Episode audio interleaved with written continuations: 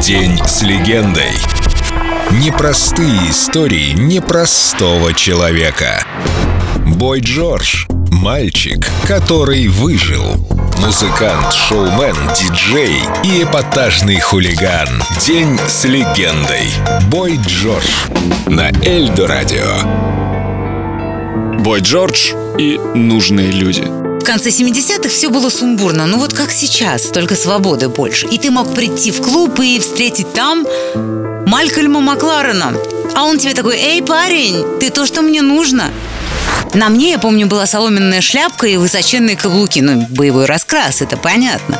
Макларен, надо понимать, был иконой. Они с Vivian Westwood создавали тогда шмотки, которые хотели все. Эти шмотки стоили как здоровая почка. Я бы отдал за них свою почку. Вот такой это был уровень. Он искал себе такого сладкого Адониса, послушного зайку, который, по его мнению, должен был стать новым рок-героем в противовес бешеным панкам и прочим негодяям. Я им, конечно, не подходил, потому что я слишком самостоятельный мальчик, но он решил попробовать. Я всем не понравился. Группе, продюсеры, я просто не вписался в образ вот этого зайки. Мое я отовсюду выпирало, характер у меня тоже был не сладенький. Малькольм привык сам все делать от идеи до полного воплощения. А тут я с моим железнобетонным личным мнением. Понимаете, он был, он был царь. И тут я. Короче, он сказал мне, что я слишком странный, и это никому никогда не понравится. Но мы все равно что-то там попробовали разок, и меня заметили нужные люди. Это очень важно, чтобы нужные люди тебя увидели. Можно даже потерпеть разговоры типа «ты слишком чокнутый даже для рок-н-ролла».